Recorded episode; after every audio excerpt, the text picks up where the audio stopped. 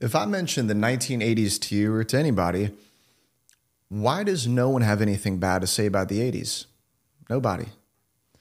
Why is the 80s kind of this golden years in culture or in our mind about culture? Like, what separated the 80s from now? You know, that was just 40 years ago, um, 30 to 40 years ago, right? It's kind of crazy. It's like, where did our American dream die in culture?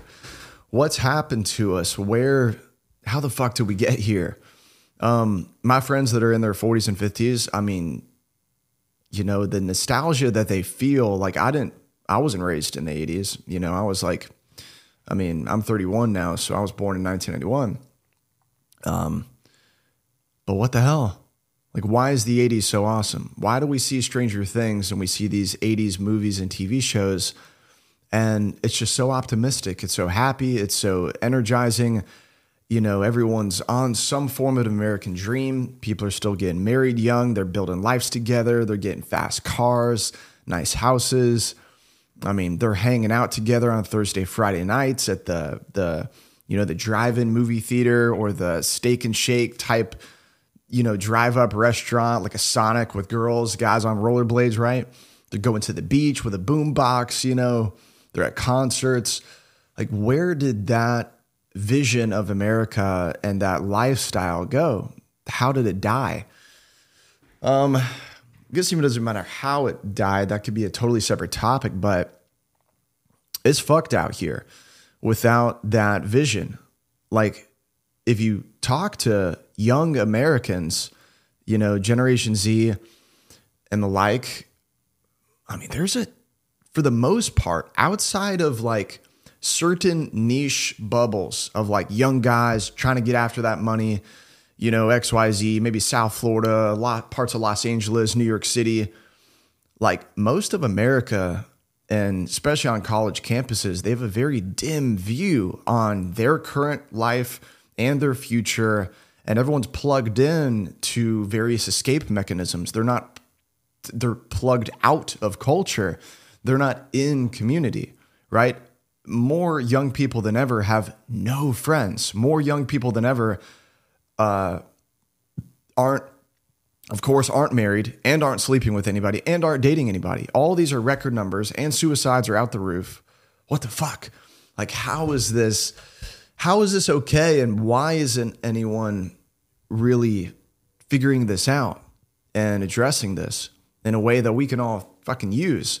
You know, you turn on the TV for one second, you turn on politics, it just fuels it. Racism, sexism, classism, identity politics, like all you see is this fucking poison filling up everyone's mind. Like, and I tell someone, just take any of these categories that splits people between each other old versus young, rich versus poor. Like all of these different separations, what does that do? Well, one, it splits people. But what's to do to the psyche of a young boy, a young girl? Um, I'll give you an example that I thought of. Fucking brought tears in my eyes when I thought of this. You know, imagine you have a 13 year old black boy out there on the football field. It's his first ever football game. He's been training for like six months. Fuck it, nine years old. It doesn't matter. Just real young, right? Impressionable. And his mom and his uncle and the referees and his coaches, all from the sidelines, right before the game and throughout the game, the game of his life that he could be excited for, that he could be inspired to achieve and do well in and practice hard for. He's told, son, this entire game is systematically racist. The institutions that founded the game of football have set it up completely against you. You don't stand a chance. Good luck. Imagine how that fucking boy would feel, man. Like, that's what the fuck we're doing. Excuse me. Uh, to every fucking young child in America, white, black, red, yellow, doesn't fucking matter. All of them in various ways. That's what we're telling them. We're not selling them on any vision of hopes and dreams and optimism of what America is, actually is. Now, to sell you on this dream, if you're not really bought on this, if you don't really understand this, Um, listen close. So I've thought about this quite a lot, you know, because when I was growing up, I was in between, you know, I'm like a 90s kid. So I'm like in between the 80s and then I'm plugged into the internet and video games. I'm getting bombarded with all these bullshit ideas and these bullshit articles that are influencing my mind starting at five years old, my first days on a laptop, by the way. And I started developing this resentment of culture and I didn't really I thought it was super corrupt and the only way you can get ahead in life is like work your face off for 40 years and hope that you get there. CEOs are, are psychopaths and all leaders are just fucking blah blah blah, you know. So what did we do? What did me and my friends do? We just decided to live it up. Fuck it, YOLO, man. Like, who cares if we die before we're the we're 30? Fuck it. It doesn't matter. But it does matter. It matters to you because when you lose yourself down that train, when you go down that path of nihilism and resentment and frustration and and uh, I mean what all that it comes with, depression, um, delusion, and just a cynicism and a lack of hope and dreaminess and optimism for your future. You know when anyone gives you an idea, you just shoot it down with some level of criticism. You've stopped having ideas of having a better future. You just kind of live in the bubble, live in your own day to day, and not even think of the future. No excitement for life and what it could be like out there. That's fucked a way to live, man. And I've been there. Um, but now people are living there. You know, I'm in Savannah, Georgia right now and the kids on these campuses, man, like SCAD, it's an art school here. Dude, they're so fucked. They're so twisted in the mind that they don't for, like like it's not everyone, of course, but it's more than it's ever been in culture. And it's why we're at where we're at in culture. There's no dreamy optimism for a future. People don't have a a bright vision for what's ahead. They see it with, yeah, I don't know what the future's going to look like. Society's going down, da da da da da. Which is true to a degree for globally, for society, right? But society is only fixed from each individual mind. A society is only a large group of people that, and a group of people is made up by individuals the path to a great culture is found in individualism. It's found in each person picking themselves up as best as they can each day and staking a better future for themselves.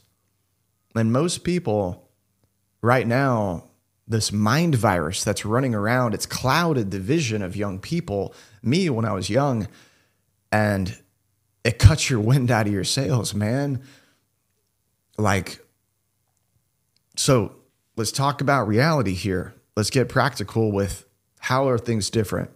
All right, 1980s. People might say, oh, our parents had really cheap houses then, XYZ. Um, yeah, but they also, there's so many things to list. Um, they did not have any of the opportunity that we have, generally speaking we have Indeed.com, ZipRecruiter.com, and LinkedIn, where you can apply for any job in the world. 30% of positions are remote right now, globally. Um, you get direct deposit through a bank account. You don't have to go physically somewhere to get a check and go physically cash it at a bank. We have electronic financial systems. We have electronic systems. We have computers and the internet and phones where you can communicate and collaborate and learn from anyone in the world at any time. You can learn almost any information that you want through the internet. You can get on YouTube and learn from some of the best experts in the world that no one in the 1980s would have ever been able to find. Like the path of mobility here from the bottom to the top, like skyrocketing your life from the bottom to the top, zero to 100, real quick, right? Like fucking Drake. That's real. People are doing it every single day. I mean, just at your local gym, body transformations. That didn't fucking happen in the 80s. You're like, like that these radical transformations are so much more common today than anyone is willing to think about. You know, because as soon as you think about, wow, someone can change their life that quick, it's difficult to digest that idea for yourself. Because if you actually consider, wow, I have I have all of these tools in front of me. Ah, I'm in America where you can start a business for $100. You can start in any company, anywhere with a couple button clicks and some interviews. You can learn almost anything. You can you can improve. You can get around new social groups. You can drive across the country for just a few hundred dollars in gas. You can fly a plane across the United States for like 250 bucks. You can start a new life in a second food is actually also way cheaper than it ever has been. If you look at income charts, 50s, 60s, 70s, 80s, and compared a pie chart of how much people spent on different categories then versus now, dude, the average American, poor or not, is spending like 30% of their disposable income on entertainment. The fucking 70s, that was like 4%. And by beyond before that, entertainment. What the fuck is that? You know? it's like bowling, movies, Netflix, Apple TV, Apple Music, fucking holy shit, all these cool contraptions and cool things around the house, video game systems, consoles, televisions, the size of the fucking wall. I mean, cars, you can go get a loan on a car for like 300 bucks a month. The fuck? Drive anywhere in the country. That's crazy. Let me check the time. All right, I got an interview in three minutes, by the way. Um, but this is this is a major.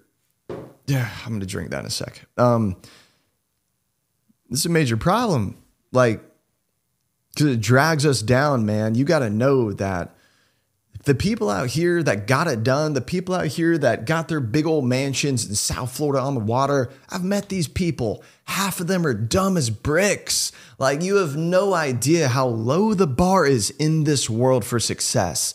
What people don't understand is success takes time because success is compounded knowledge, experience, intuition that's built wisdom, right? From learning from your experience and going into things head on and learning through pain and trial and error and yada, yada, yada for years on end. Everyone did that. You know, some of these crypto kids and lottery winners know, but they usually lose all of that money.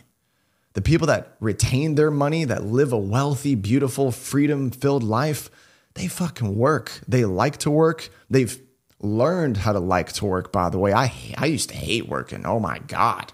Now I'm addicted, bro. I don't want to. like it's like Donald Trump said. Like my my work to me is going on vacation. He says he's most stressed when he's on vacation. You know. Now I'm not saying that's a good thing. You want to balance your life out. You want to be able to enjoy each thing that you're doing. But dude, just crazy. We got a world out here that's waiting for the taking. The bar is so fucking low. All the new generations, including millennials, we suck ass. Like, don't take that personally. Just know that, holy shit, the bar is really low. I've interviewed over a thousand people. I got an interview in 60 seconds. I'm gonna have to cut this short. Dude, people suck so bad. Like, people are making money hand over fist in positions for just showing up and just doing what they're told and just putting in the work.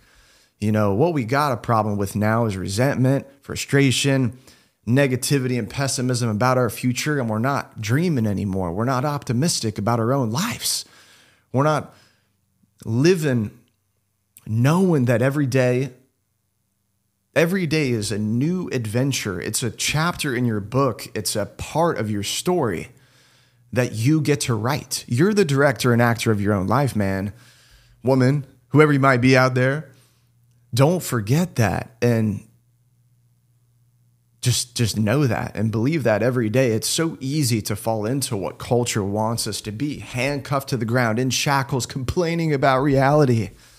But no one that complain ever fucking got anywhere. No one that you meet in that lives a beautiful life, a happy life, they don't spend time complaining. They're out there getting stuff done. They're out there meeting people, having a good time. They're enjoying their hobbies and interests and passions. They're working hard. They're showing up. They're they're they're they're doing what they're told and they're learning how to be good followers so they can maybe one day be a good leader if they want to do that. And they're the ones that make the money. They got their spending habits under control. They know how to invest and utilize their money properly. And they're the ones out here in these mansions. They're the ones out here driving these nice cars. They're the ones out here on these vacations five times a year. You know, let's learn from them instead of criticizing and just thinking, oh, it's just because they're fucking old and inherited it. It's not fucking true. Most inherited wealth disappears in one to two generations. They've done cross cultural, multi generational studies on this. It's very hard to keep a hold of money in a family, by the way. And many of the people that I've met, old and young, they just made it themselves. They just did it. A couple works real hard, both brings in 120K a year, 140K a year they live a multi-millionaire lifestyle by their 40s and 50s if they know how to use and save their money appropriately. And they also have a goal of living with freedom, have a goal of getting that house on the beach or getting that mountain home. So I got to run, but enjoy the rest of your fucking week. And uh, yeah, stay on the adventure out there and keep your eyes up don't keep them down. Don't listen to all these people in culture trying to bring you fucking down. Bye.